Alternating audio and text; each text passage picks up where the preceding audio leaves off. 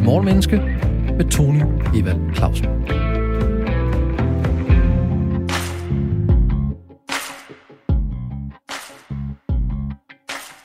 Det, der føles som slutningen, er ofte begyndelsen.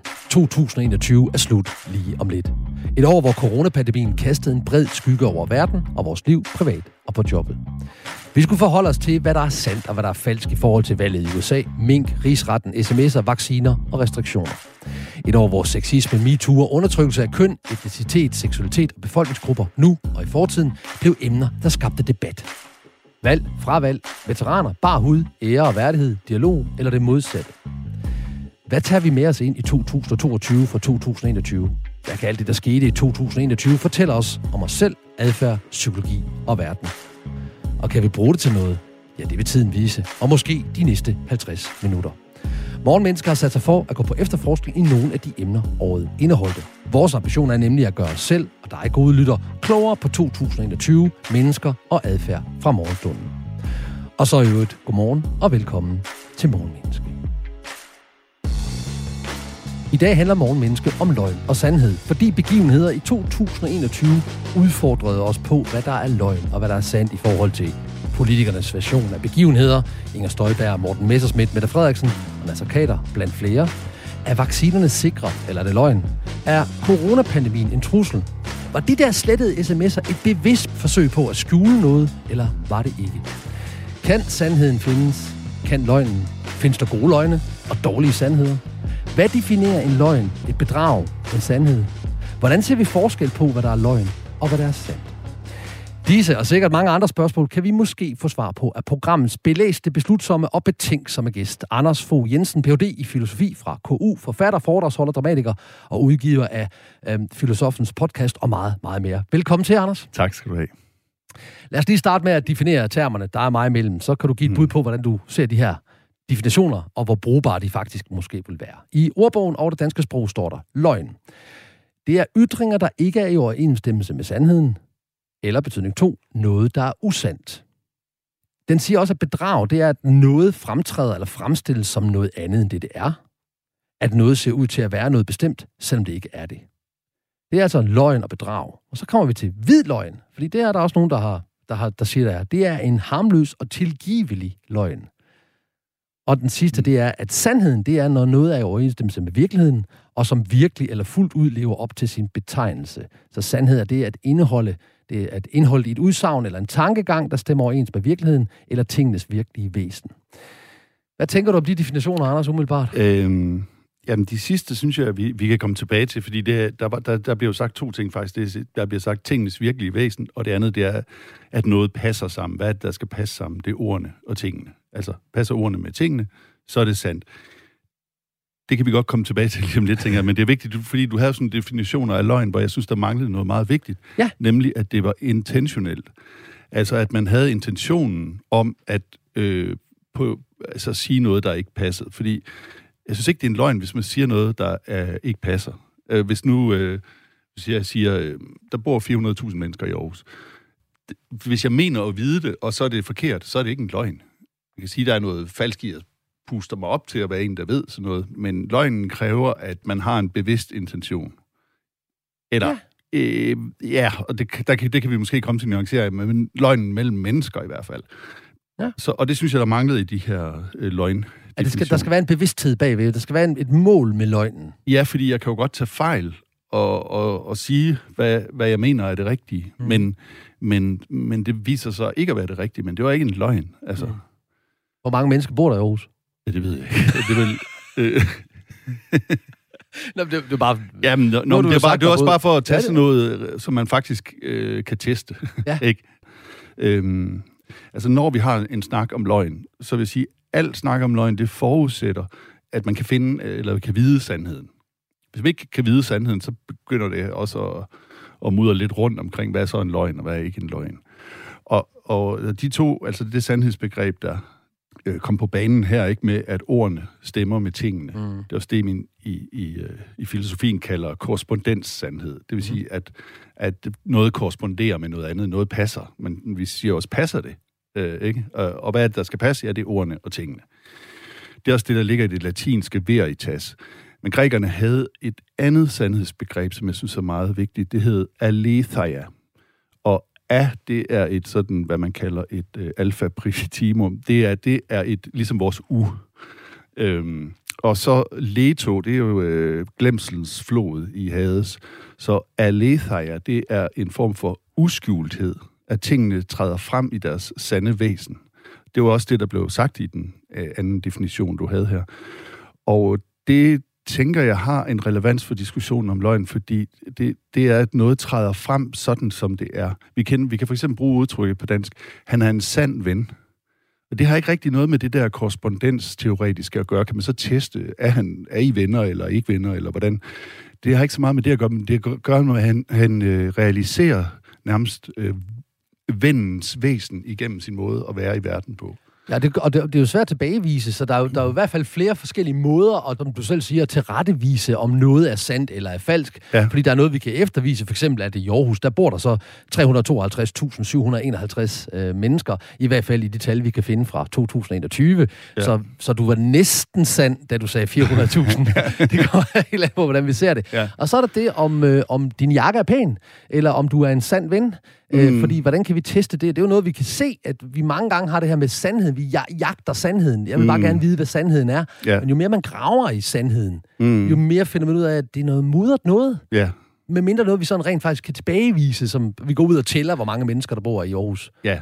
Og det er jo det sandhedsbegreb, som sådan ligesom er i omløb. Men jeg synes, det andet er vigtigt nok, også når vi måske kommer til at tale om selvbedrag og sådan noget, at jeg kan huske en gang, nu tror jeg kom med et eksempel i stedet for, det var fra en psykiatrisk afdeling, hvor der var sådan en kvinde, der havde fået den idé, at hun slet ikke var gift, og at det hele var sådan noget, der blev arrangeret rundt om hende. Sådan lidt ligesom i The Truman Show, for eksempel den film eller sådan noget. Og så siger den lidt mindre kvikke psykiater, men det passer ikke, siger han. Altså, hun er jo gift, ikke? Hun har en vielsesattest, så det passer ikke. Men den kloge psykiater sagde, men på hvilken måde er det rigtigt, at hun ikke har et ægteskab? Altså, det kan jo være et ægteskab, som er ikke, altså, hvad skal man sige, udfolder ægteskabets væsen, men bare er ligesom et proforma-ægteskab, ikke? Det vil vi heller ikke sige, det er et sandt ægteskab. Så det kan jo godt være, at der findes vielsesattester og sådan noget, og vi siger, ja, det passer, hun er gift, men på den anden side må vi sige, det er ikke det, vi forstår ved et rigtigt ægteskab.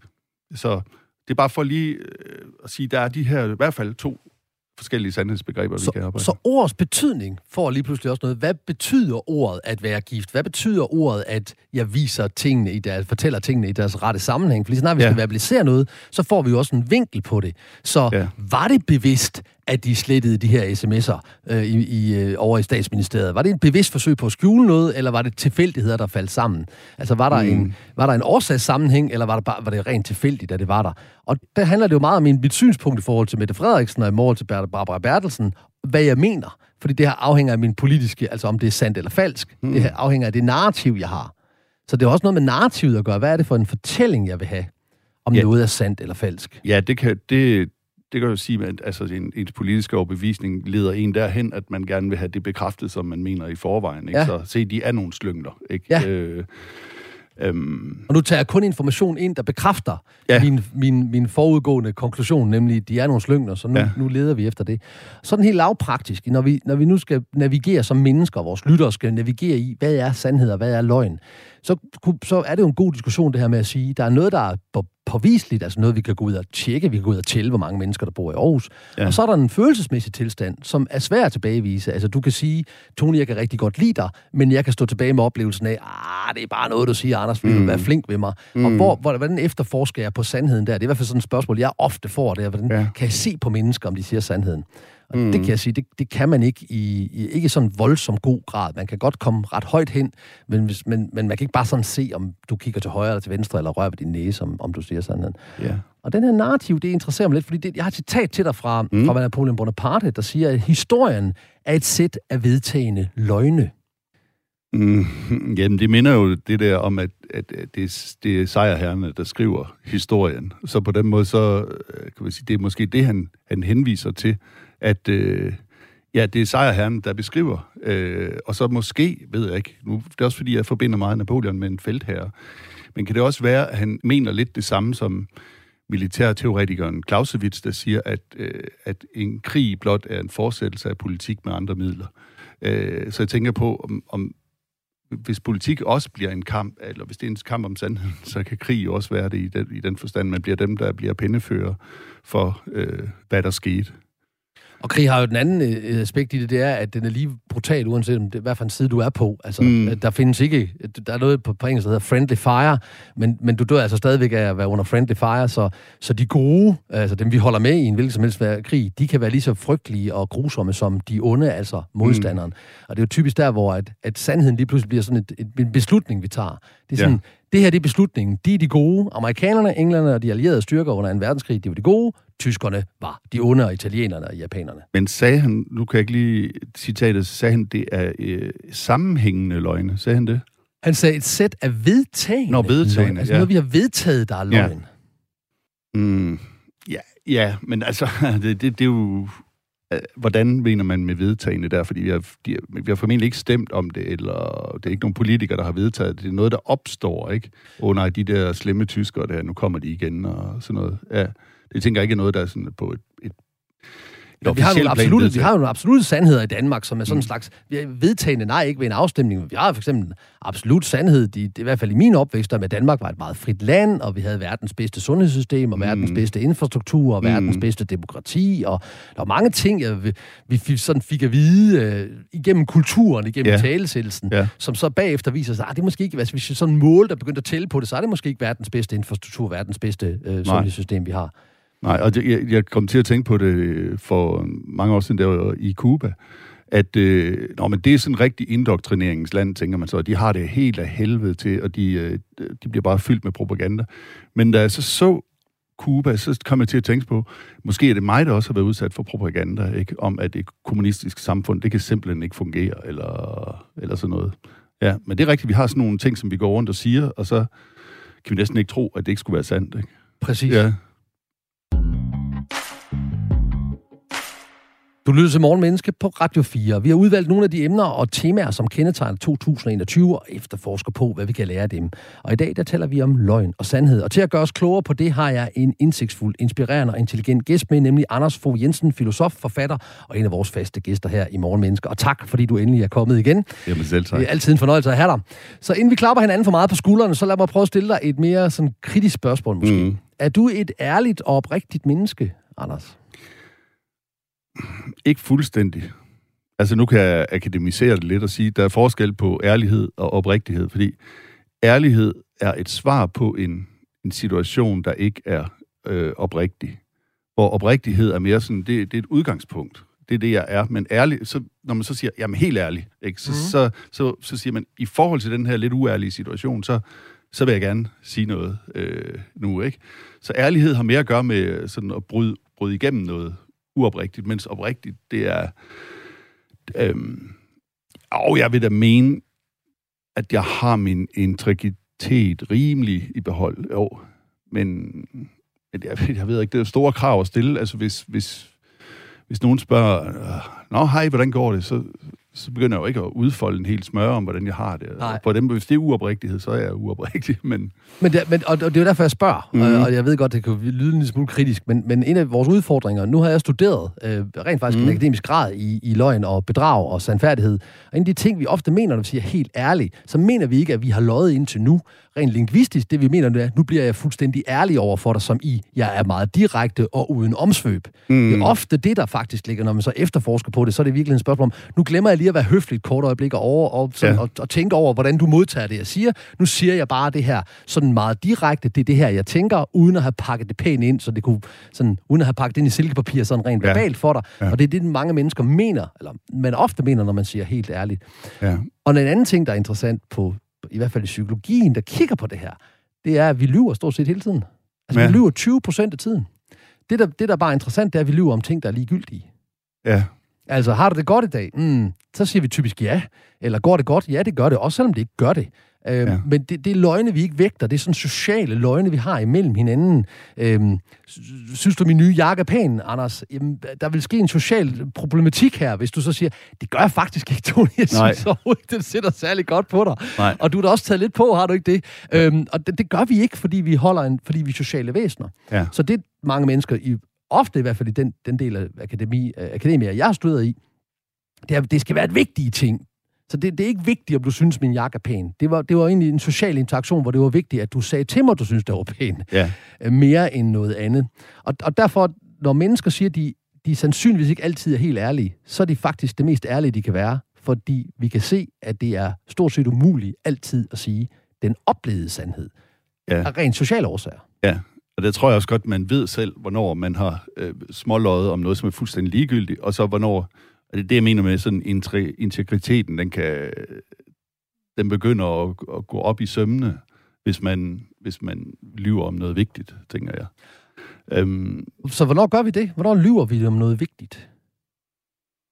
Jamen altså, der kan jo være ting som... sådan noget, det bedste eksempel, det er vel sådan noget som utroskab eller sådan noget, ikke? Det er jo... Man kan jo ikke sige det. Jo, det kan jo både være medløgn og uden løgn. Det kan godt bare være fortielse, men det kan jo også være medløgn for at dække over noget. Og det er jo også det, der sker for løgneren, at så kommer hjernen samtidig på overarbejde, fordi man skal sådan skelne det virkelige scenarie for det, man har fortalt og sådan noget. Så det kunne det jo være, men jeg synes, der er et sted, hvor det er svært, det er i børneopdragelsen. Fordi jeg havde egentlig sådan besluttet, at jeg ville aldrig lyve over for min 4,5-årige søn. Jeg vil aldrig lyve over for ham, men altså nogle gange, så er det jo for komplekst til at forklare ham. Så bliver jeg nødt til at sige noget, der er mere enkelt, selvom det ikke helt er sandheden. Det kan han først forstå, når han får kemi i 9. klasse eller et eller andet. Ikke? Mm. Men der er jo også sådan noget, hvor grusom verden kan være, det bliver vi måske nogle gange nødt til at lyve lidt om. For, så lyver for vi for at beskytte? Ja, for ikke at skræmme barnet for videre sans, og man ved godt, at det kan være svært at få ud af hovedet igen. Men det er jo ret interessant, fordi nu har jeg jo studeret løgn og sandhed. Det vil jeg gerne fortælle dig om. Ja. Jeg har brugt 5 år af mit liv på at studere, hvor man kan se forskel på løgn og sandhed. Det kan man godt, men det er mega, mega komplekst. Men en af de ting, jeg fandt ud af, det var, når jeg skulle lave efterforskning på, om folk de var sande eller usande i deres udtalelser, så blev jeg nødt til at være ærlig. Fordi hvis jeg er ubevidst, altså hvis jeg lyver bevidst, så fortæller min underbevidsthed, det er jo okay, og så kan jeg ikke se løgnen i andre. Så jeg mister evnen til at se sandsynlig bedrag i andre mennesker, hvis jeg selv bedrager. Det giver mig den problematik, at jeg som 45 fik et barn, og hende vil jeg jo ikke lyve overfor, så jeg lyver faktisk ikke over for mit barn. Og det giver nogle udfordringer. Og det betyder, at jeg bliver nødt til at servere grusomheder på en anden måde. Men jeg, til stor frustration i mit hjem og i børnehaven, så har jeg jo fortalt Esther, at julemanden findes ikke. Vi leger, han findes, men han findes ikke. Der er ikke en rigtig julemand, der er heller ikke en rigtig påskehare, der er heller ikke en rigtig tandfæg. Det er far, der kommer og ligger en 5 år under din pude, når den tid sker. Og det synes jeg ødelægger det for barnet. Ja. Men jeg har jo fortalt hende, at jeg aldrig lyver over for hende. Så nogle gange så siger jeg til hende, det vil jeg ikke svare på. Altså, jeg vil ikke give dig det et svar på det her. Men lede hende hen i retningen af det, for så mister jeg evnen til at se den. Og det er nemlig sådan, at det kan vi se i psykologien, at hvis vi begynder at være usande i en del af vores liv, så smitter det resten af vores liv. Ja. Og så begynder vi at komme ind i det, der hedder selvbedrag. Og så bedrager vi os selv, og så tror vi faktisk, at vi siger sandheden. Men vi siger bare den version af sandheden, vi har fortalt os selv. Og så kan du ikke se, om folk de lyver. Nej. Og det bringer mig faktisk over til, at jeg vil spørge dig sådan, at den akademiske definition, som jeg abonnerer på, af hvad løgn er, det er bevidst at vælge at vildlede nogen uden forudgående underretning. Så der er den der bevidsthed inde i det. Så nu er spørgsmålet, kan man lyve ubevidst? Ja, det tror jeg godt, man kan. Og det her sådan i filosofien, der er det heddet forskellige ting. Altså det kan hedde selvbedrag eller fremmedgørelse. Sartre, en fransk filosof, der skrev i det 20. århundrede, han havde et udtryk, han kaldte mauvaise foi, som vi på dansk oversætter til ond tro. Men det er det, at man for ikke at stå med sin eksistensbyrde, altså det, at man vælger sig til, hvem man er, så prøver man at leve sig ind i en rolle, og så kan man ligesom, fordi rollen, den der skal jeg bare gøre nogle bestemte ting. Fordi Sartre så sidder på café hele tiden, så det bliver så tjeneren, der bliver eksemplet. Ikke? Men at tjeneren ligesom overgør sine tjenerbevægelser og sådan noget for at sige, jeg er slet ikke mig, og jeg har ikke noget valg her, jeg er bare tjener. Og sådan kan man kan så bedrage, altså for at sige, jamen jeg har ikke noget valg. Det tingene er nødvendige og sådan noget, så kan man forføre sig selv ind i at man bare er en rolle. Mm. Hvis jeg nu er overbevist om, at den her jakke, jeg har på, den er rød, det kan jeg så fortælle dig, det er den ikke. Jeg ved godt, den er sort, men lad os nu sige, at den var rød. Men jeg var på en eller anden måde, havde fået overbevist mig selv om, at den var rød. Og nu tror jeg på, at den er rød. Så nu er vi tilbage til en overbevisning. Jeg har en overbevisning om, at den er rød. Og det er så sandheden for mig. Men det er stadigvæk løgn for dig. Mm. Er det i virkeligheden der, den er i hele vores MeToo, i hele vores hele den her kønstale, at når noget er sandhed for en, men usandt for andre? Jeg har svært, jeg kan godt forstå dem, der har svært ved at sige hende til en person, der har en penis. Mm. Det kan jeg sagtens forstå. Mm. Men vedkommende, der identificerer sig som kvinde, selvom de har en penis, har jo oplevelsen af, at de er kvinde. Mm. Er det så også løgn? Mm. Jeg ved godt, det er et spørgsmål, du får her. Jeg tror, det siger noget om, at vi lever i en meget psykologisk eller følelsesmæssig kultur, hvor oplevelsen næsten får patent på sandheden, ikke? Altså, vi kan have nogle diskussioner om, hvad skete der, for eksempel, hvis nu MeToo eller sådan noget, men det, nogle gange kan det også bare være, at folk siger, jeg oplever, at jeg blev krænket. Ja, okay, men kan vi ikke afgøre det ud fra andre parametre end din oplevelse? Fordi jeg synes, det mister sandhedsværdi, hvis det ikke er, eller det bliver mærkeligt at tale om sandhed, hvis ikke det er noget, der på en eller anden måde binder i et fællesskab eller i verden som helhed, eller de, hvad skal jeg sige, de modstandslinjer, der er i verden, ikke?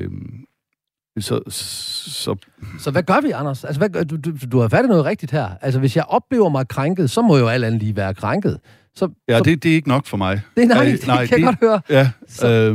Fordi sådan er det er ikke tilstrækkeligt for... Altså, grunden til, at vi kommer lidt ud i problemer nu, det er, at vi kan både tale om... at tingene ligesom er sociale konstrukter, ikke? Mm-hmm. Så hvis du dit kønseksempel, ikke, så kan man jo sige, jamen det er fordi hele pige-dreng-dikotomien, den er helt forkert, og den er skabt, og det er patriarkatet, der er skabt den og sådan noget. Så prøver at få sandhed lavet til magt. Men så hvad er det for en sandhed, vi svarer på, hvis vi siger, jamen der skal mere til, for at det er sandt, end at du bare oplever dig som krænket? Er det så en social vedtagen sandhed? Ja, måske til en vis grad. Men nogle gange er der jo også modstandslinjer i verden, som ikke bare er sociale konstrukter, ikke? Som hende der skrev Harry Potter, kom til skade for at sige, jamen der er nogen, der menstruerer, og nogen, der ikke menstruerer. Ikke? Mm. Og det kommer ikke bare fra sociale konstruktioner. Altså, det er også det er noget, naturen kommer med. Ikke? Så det er ikke mærkeligt, hvis vi laver en dikotomi, der svarer til dem, der menstruerer, og dem, der ikke menstruerer. Og så er vi lidt tilbage til, at jeg skulle opdrage vores børn, ikke? Og hvad, hvis vi gerne vil være sanddruer for vores børn? Fordi kunne regeringer, stater og myndigheder ikke have samme udfordring? At der er nogle ting, de kan ikke fortælle os hele sandheden. Yeah. Altså, lad os forestille os, at det kom frem, at der var en meteor på vej til at smadre jorden fuldstændig. Vil de så tie stille med det, og var det i virkeligheden god løgn? Altså, det synes jeg kunne være ret interessant at sige. At der er jo altså en regering, ligesom vores mor og far, og staten er det på et eller andet tidspunkt, og nogle gange bliver de nødt til at lyve, eller bliver de nødt til at sige en anden version af sandheden. Og det samme gælder jo i kønspolitikken. Mm. Altså, hvis du oplever, du er noget, så er det jo din sandhed. Spørgsmålet er, om jeg skal respektere din sandhed. Ja, jeg mener ikke, det er min sandhed. Jeg mener, det er min oplevelse. Altså, jeg kan ikke gå med til det der med, at så har alle hver deres sandhed. Nej. Det bliver også frygtelig rodet. Sandhed. Det er en forkert brug af ordet sandhed, tror jeg. Altså, fordi vi er med på, at vi har forskellige oplevelser, forskellige overbevisninger og sådan noget.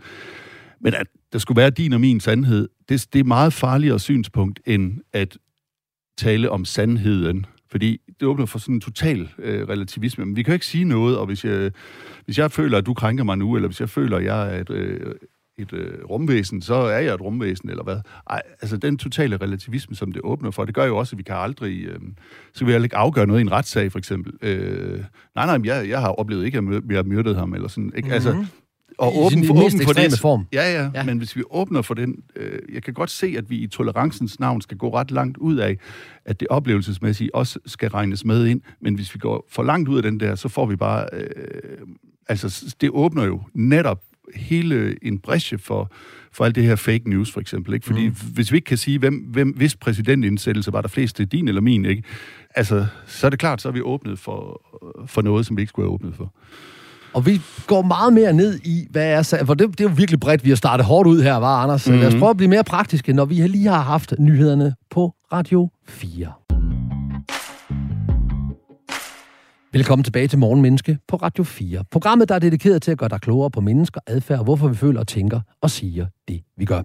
Morgenbordet er dækket med indsigt, inspiration og input på, hvad vi kan lære af, hvad der skete i 2021. Og i dag er vi på efterforskning i løgn og sandhed, fordi begivenheder i 2021 udfordredes på, hvad der er løgn og hvad der er sandt i forhold til politikernes version af forskellige begivenheder, slettede sms'er og mange andre ting. Og til at give dig og mig et rigtig godt bud på det, har jeg en meget begavet, en meget berigende og en blændende gæst, i hvert fald i min verden, Anders Fogh Jensen, Ph.D. i filosofi, forfatter, foredragsholder, dramatiker og meget, meget mere. Og Anders, før vi gik til nyheden, der talte vi om det her med overbevisninger. Jeg har fundet et citat af Nietzsche, der siger, at overbevisninger er farligere fjender af sandheden end løgne. Hvad tænker du om det? Jeg tænker, det er lettere at gå til sandhed-løgn-dikotomien. Altså at sige, fordi at løgnen også forudsætter en eller anden form for sandhed, men overbevisninger, de er noget mere genstridige. De former jo hele dit sammenhængende verdensbillede, og man laver sikkert også nogle hjælpehypoteser. Hvis der er noget, der ikke passer ind, så hører man det rigtige, eller hører man det, der får ens verdensbillede til at hænge sammen.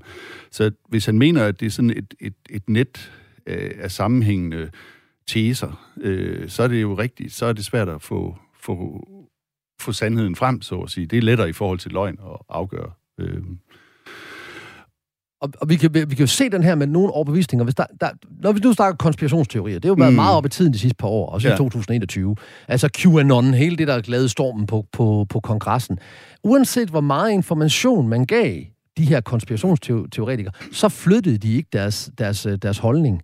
Nej. Vi ser lidt det samme i Danmark, når du spørger danskere, hvor mange procent af anden etnisk herkomst indvandrere i Danmark er kriminelle, så siger de et meget højt tal, og det rigtige tal er i virkeligheden 3,5%, der er dømt inden for de sidste x antal år af den her befolkningsgruppe, altså befolkningsgruppen af indvandrere. Så flytter mennesket ikke deres holdning, de flytter bare deres argument fra 20 til 3,5%, det er også for mange. Ja. Så det der, hvor overbevisninger møder sandhed, altså det, der kan tælles. Vi kan tælle på fingrene, hvor mange var der til min indsættelsestale. Vi kan tælle på fingrene, hvor mange gik ind i kongressen. Det kan vi rent faktisk tælle på fingrene. Vi kan også tælle på fingrene, hvor der er dømt for kriminalitet. Men det flytter ikke nødvendigvis min overbevisning. Og det er der, hvor sandheden får et problem. Fordi at vi kan gå ud og tælle, at solen står op i øst og går ned i vest. Men hvis du er overbevist om, det ikke gør det, og hele nord-syd-ideen er en konstruktion, så vil du ikke lytte til det. Så får du den der rigiditet, hvor overbevisningen bliver sandhedens fjende. Ja. Og det sker jo også samtidig, at sandheden kommer for sent. Altså, hvis vi for eksempel snakker om... sådan uden at nævne navn, så kan jeg godt se, at der er forskellige folk, der er blevet... der har måttet gå, eller er blevet fyret efter en eller anden MeToo-sag. Ikke? Så er der bare det ved det, at selvom det senere hen skulle vise sig at være falsk anklage, så er sandheden bare kommet for sent, ikke? Altså, det er lige meget... Nu er han renset, som man siger, eller nu... Det var ikke det, der var tilfældet alligevel. Jamen, det er lige meget, han har været hele den offentlige mediemølle igennem. Der er noget, der er smadret, som ikke bare bliver gjort om, bare fordi det viser sig at være falsk, ikke? Og omvendt kan man også sige... altså de her Bjarne Riis vandt Tour de France eller sådan noget, og så finder man senere ud af, at han var dopet, men han havde jo...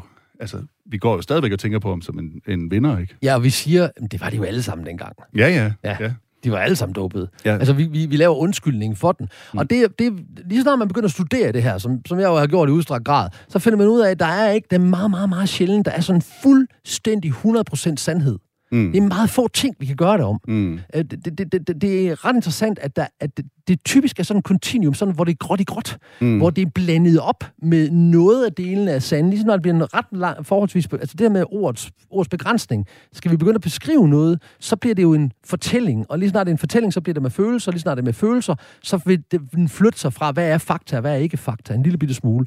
Og det interessante er, at det er meget, meget sjældent at finde nogen, der lyver 100%. Det er lige så sjældent at finde nogen, der siger sandheden 100%. Selvom jeg har optaget en begivenhed på video og med lyd, og fra flere vinkler, så er der forskellige opfattelser af, hvad der rent faktisk skete med dem, der var i rummet. Mm. Og det er ret interessant, at det her med, findes der faktisk en objektiv sandhed? Gør der det i filosofien? Hvad har filosoferne sagt om objektive og perspektive sandheder? De har jo sagt noget, som er meget upopulært for tiden, nemlig at det også har noget med verden at gøre, og ikke bare vores samfund. Altså, det, der bliver sat i gang med Nietzsche, og som kører op igennem hele det 20. århundrede, det er det, man kunne kalde en form for dekonstruktion. Mm. Altså, det vi troede var enheder og helheder, det i virkeligheden, det kan pilles fra hinanden og vises.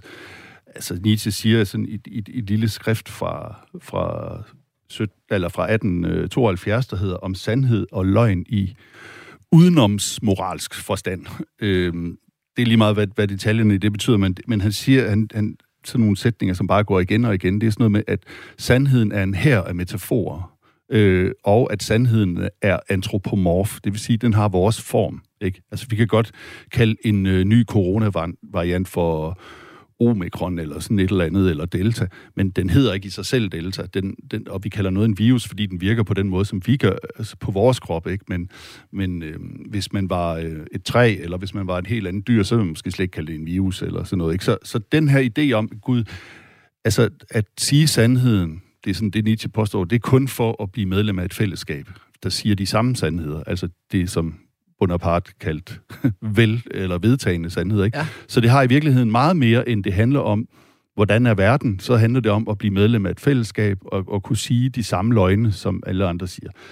Det kører så op igennem hele det 20. århundrede, det her dekonstruktion.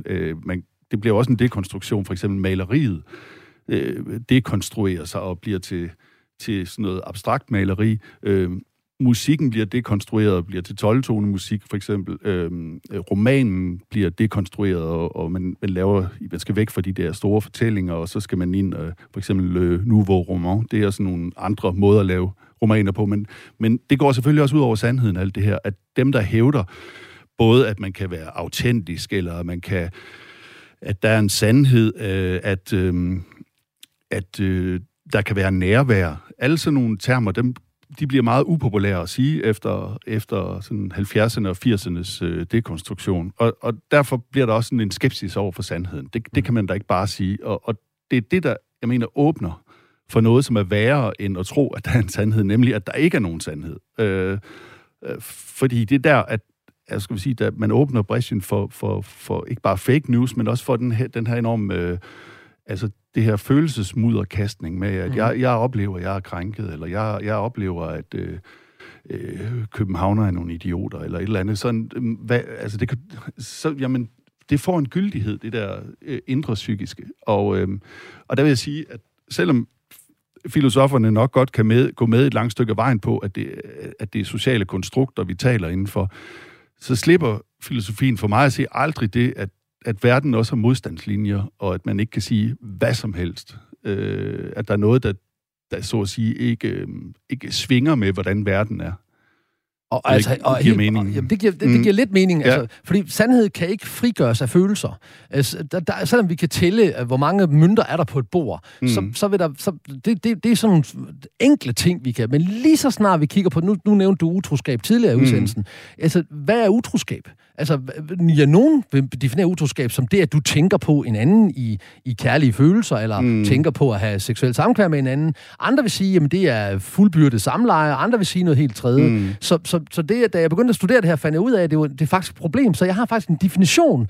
Med min kone og jeg har aftalt, hvad utroskab er for hende. Så jeg ved præcis, hvad jeg skal gøre og ikke skal gøre, for at være sikker på, at jeg på intet tidspunkt er en utro. Men det er detaljeret beskrevet, min kone og jeg. For at være helt sikker på, at jeg jeg ikke på et tidspunkt kommer til at gøre noget, så hun tror, jeg er utro. Ja. Men det er fordi, men der bliver jeg jo nødt til at kigge på hendes sandhed. Forstår du, hvad jeg mener? Ja. Altså, der bliver den så, der vil jeg så have, jeg kan tælle på fingrene. Hvad betyder det? Må jeg gøre det? Må jeg gøre det? Må jeg holde en anden kvinde i hånden? Må jeg give en knus? Er der nogen, jeg må kysse på munden? Er der nogen, jeg ikke må kysse på munden? Mm. Altså, jeg skal have et regelsæt her, ja, for at være sikker på, at jeg kan leve op til hendes definition af, Tony, har du været med utro?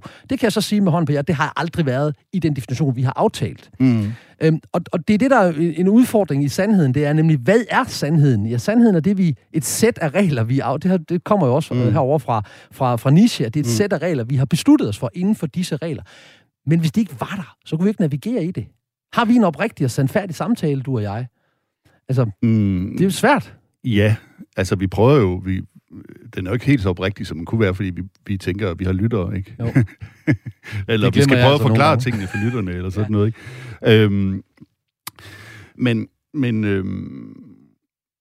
Det er jo rigtigt nok, at hvad er utroskab? Jamen, det kommer også til at afhænge af en social kontekst, ikke? For eksempel for de antikke grækere, der må man gerne både have prostitueret og elskerinder. Det, der var utroskab, det var at få børn med dem. Fordi så går der rod i polisen. Hvilken status har det barn, du har fået med en slavekvinde, eller sådan noget, ikke? Så det lå bare et andet sted. Og på den måde, så er de sociale kontekst jo helt klart med til at flytte, hvad er utroskab nu? Det er det her nu, og det er også rigtigt, at vi er jo ikke fuldstændig enige om det, men jeg tror bare, at vi langt hen ad vejen er enige om langt flere ting, end vi tror. Altså, diskuterer vi de sidste 10%, men jeg tror, at langt hen ad vejen, så kan vi godt mærke, om vi har været utro eller ej, og om vi lyver eller ej. Jamen, jeg kan jo godt mærke det i mig selv, men jeg kan jo ikke mærke det på min kones vegne. Og det er jo der, altså, vi er over i Messerschmidt igen, ikke? Og så har han svindlet, har han ikke svindlet? Ja, han erkender jo, han har skrevet under på noget, han ikke har læst. Men var det et bevidst forsøg på at svindle?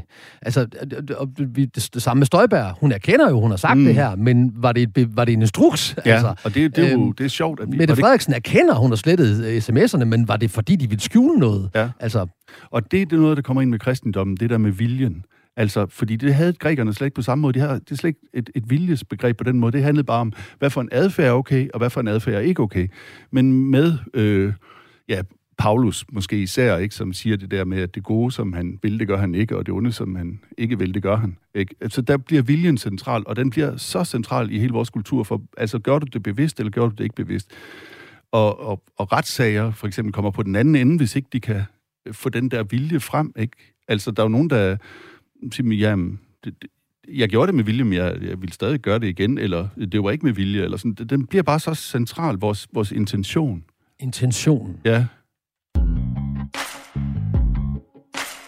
Du lytter til Morgenmenneske på Radio 4. I dag taler vi om 2021 og løgn og sandhed. Og du og jeg er beriget med en kommunikerende, kommenterende og klarsynet gæst til at belyse netop det emne, nemlig Anders Fogh Jensen, filosof, forfatter og en af vores faste gæster i Morgenmenneske. Og tak fordi du er her stadigvæk. Selv tak. Vi snakkede lige om det her, og det synes jeg er ret interessant, fordi hvis vi kigger på retsligt, det var en stor overraskelse for mig, fordi jeg er jo adfærdsekspert, så jeg kigger på adfærd. Hvad er det, du gør?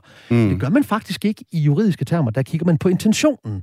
Man kigger altså på, at hvis jeg slår dig ihjel, hvis jeg skader dig, var det fordi, jeg ville skade dig?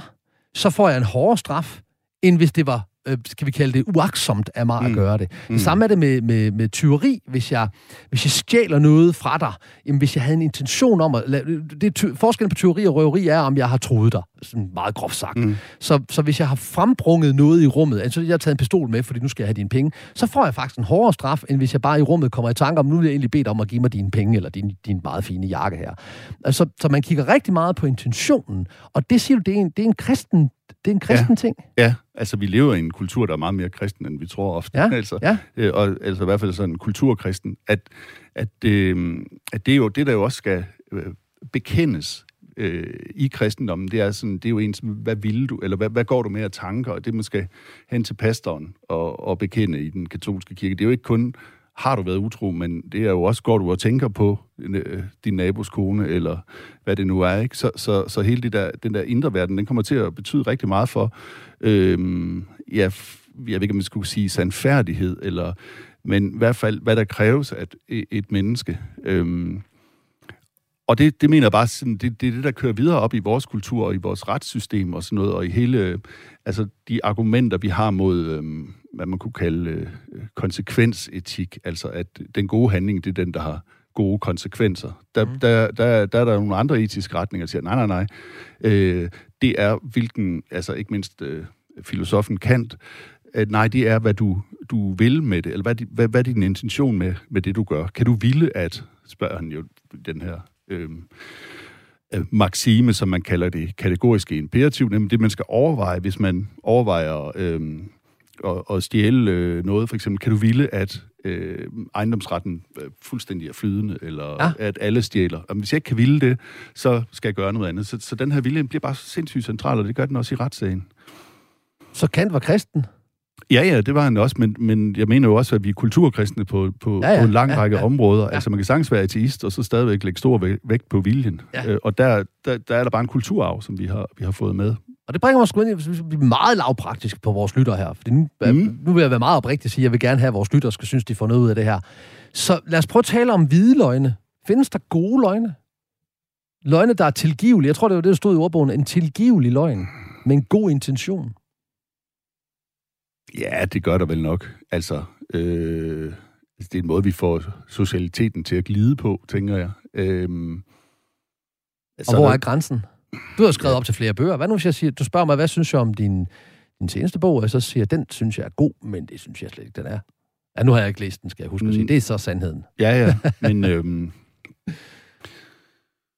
jamen, det er igen det der, tror jeg, vi er tilbage til, om det er noget væsentligt eller noget uvæsentligt. Og vi kunne sagtens, hvis bare... Vi lige mødte hinanden nede på vejen, og vi var på vej begge to videre, så er det måske fint nok bare at sige det, ikke? Altså, ja, der er tit sådan folk efter foredrag, der siger til mig, det var spændende og sådan noget, men jeg kan så godt mærke på dem, der synes, det var spændende, og så dem, der ikke synes, det var spændende, men det klandrer jeg dem ikke for. Altså, men det der med, at du kan mærke, det er jo en følelsesmæssig ting, det er et narrativ.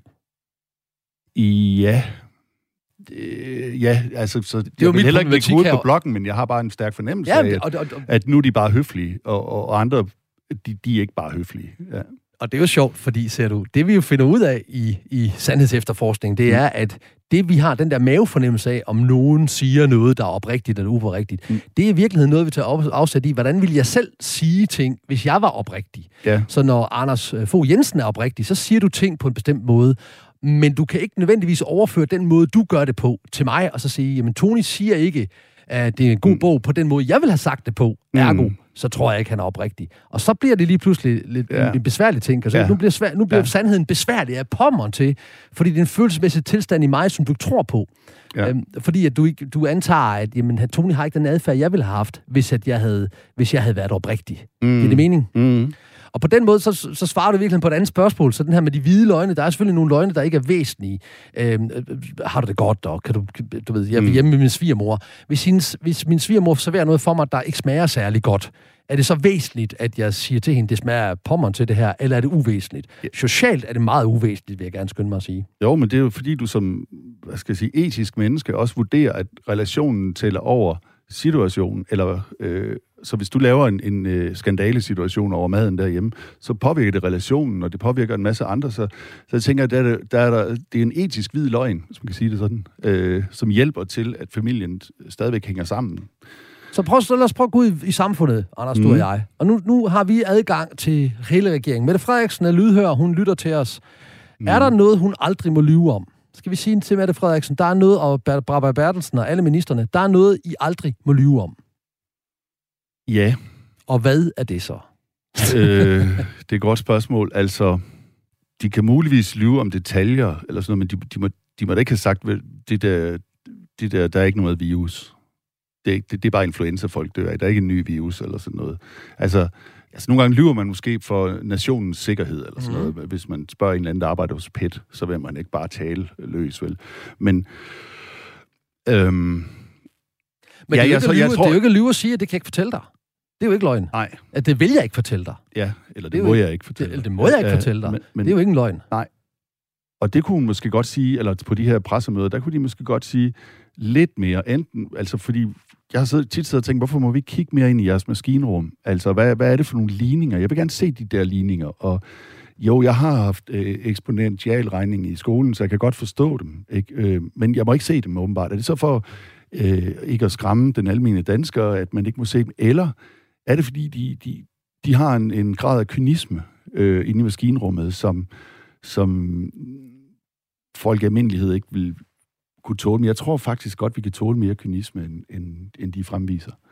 Og det er jo her, det bliver interessant, fordi at så bliver hun spurgt ad, hvorfor slettede du en sms? Og så fortalte hun, det har jeg fået rådgivning om, at det skulle jeg gøre. Og så siger hun ikke mere, hun lyver ikke det. Hun blev rådet om, det er bare hverken af PET eller PET, eller nogen som helst andre, eller FET, eller hvad det nu hedder alle sammen. Det er Barbara Bertelsen, finder vi så senere ud fra. Hun har egentlig ikke løjet, men man kan diskutere, om hun har fortidet noget, om hun skulle have sagt, det har Barbara sagt. Det er egentlig faktisk ikke nogen sikkerhedspersoner, der har sagt det her. Og det samme er det med, da vi startede med det her, hvor de sagde, at der var nogle myndigheder, der havde rådet dem til at gøre noget. Så finder vi så senere ud af, at det var måske ikke de myndigheder, vi sådan havde tænkt, at det var. Det var ikke Sundhedsministeriet. Det var ikke dem og dem. Nej, og man kan sige, det kan godt være, at den der slettefunktion er blevet sat til for ikke at bringe statsministeren i en situation, hvor hun bliver nødt til at lyve. Så det er sådan præventiv mod, at løgnen skal indfinde sig, tænker jeg. Uden at jeg ved, om det er sådan, det forholder sig det. Okay, så lad os prøve at gå. Nu har jeg spurgt, om der findes hvide løgne. Det gør der. Der findes nogle sociale løgne, som er betinget. Så findes der nogle løgne, hvor vi skal beskytte. Vi skal beskytte os selv eller andre mod et eller andet statshemmelighed osv. osv. Men findes der så dårlige sandheder? Ja.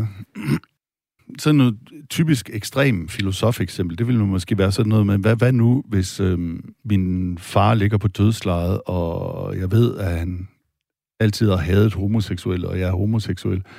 Skal jeg så sige det til ham lige på dødslejet?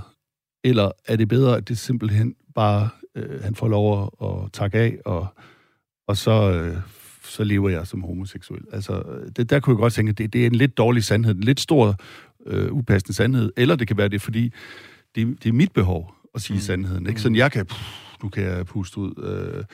Nu har jeg fået sagt det til far. Det kan jo godt være vigtigt nok, men det er ikke sikkert, det er så god en sandhed for. Og hvis behov er det? Er det dit behov? Er søndens behov at sige det til faderen, eller er det ikke? Fordi det vi også kigger på i akademien, når vi som forsøger at gøre det her til noget praktisk, og ikke bare en filosofisk situation, der vi kigger på situation, emne, mennesket. Så hvad er situationen, hvad er emnet, hvad er mennesket? Og så vurderer vi. Fordi hvis at du spontant siger til din døende far, jeg er homoseksuel, velvidende, det vil måske slå tage livet af ham et par timer før, han ville være død alligevel. Ja. Så er det sådan, hvor man diskuterer, jamen, var det en situation, hvor det var nødvendigt at fortælle det? Altså, spurgte han om det? Det var det første, man siger, har han spurgt om det her? Nej, det havde han ikke. Jamen, var det så i virkeligheden dit behov for at komme af med den her? Ligesom at få den læsset på ham, inden han døde? Ja.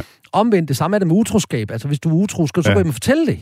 Eller skal du vente, til du bliver spurgt? Ja. Fordi der er stor forskel på, om han siger, er du egentlig til drenge og mænd? Eller er du homoseksuel? Er du biseksuel? Eller heteroseksuel? Siger han det, så vil jeg jo lyve og sige, nej far, jeg er heteroseksuel. Velvidende, at det var vedkommende ikke. Så der er stor forskel på, hvad situationen er. Ja. I forhold til, om det er en god eller en dårlig løgn. Fordi situationelt vil man sige, hvorfor siger du det til ham? Altså, Lars von Triers mor fortalte ham jo på sit dødsleje, at han troede var hans biologiske far, ikke var hans biologiske far. Det ødelagde det hele for ham. Han troede jo først, at han var jøde, så fandt han ud af, at han i virkeligheden var tysker, og så fik han rigtig store problemer nede i Kant, da han filosoferede ind over, om han skulle have ondt af Hitler eller ikke skulle have ondt af Hitler. Det var mega sjovt for alle andre end Lars Trier. Ja. Altså, hvis jeg skulle nævne et eksempel på dårlige sandheder, som nok ikke er det, du tænker på, så har Kirkegaard et fint eksempel.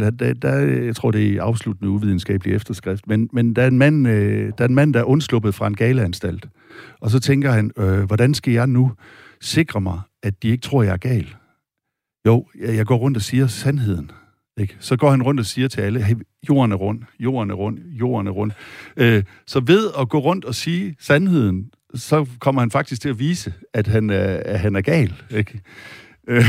Det er en dårlig sandhed at gå og fyre af. Men jeg tænker, du tænker på noget, der er mere penibelt end det der. Jamen, det er jo et meget godt eksempel, at vi har jo også det her ordsprog, der hedder, at for fulde folk og børn skal man høre sandheden. Ja. At der er nogle sandheder, der ikke er gode. Nej, du må ikke stå nede i brusen og pege på den meget tykke dame og sige, ej, hvor er hun bare tyk, prøv at se alt hendes fedt.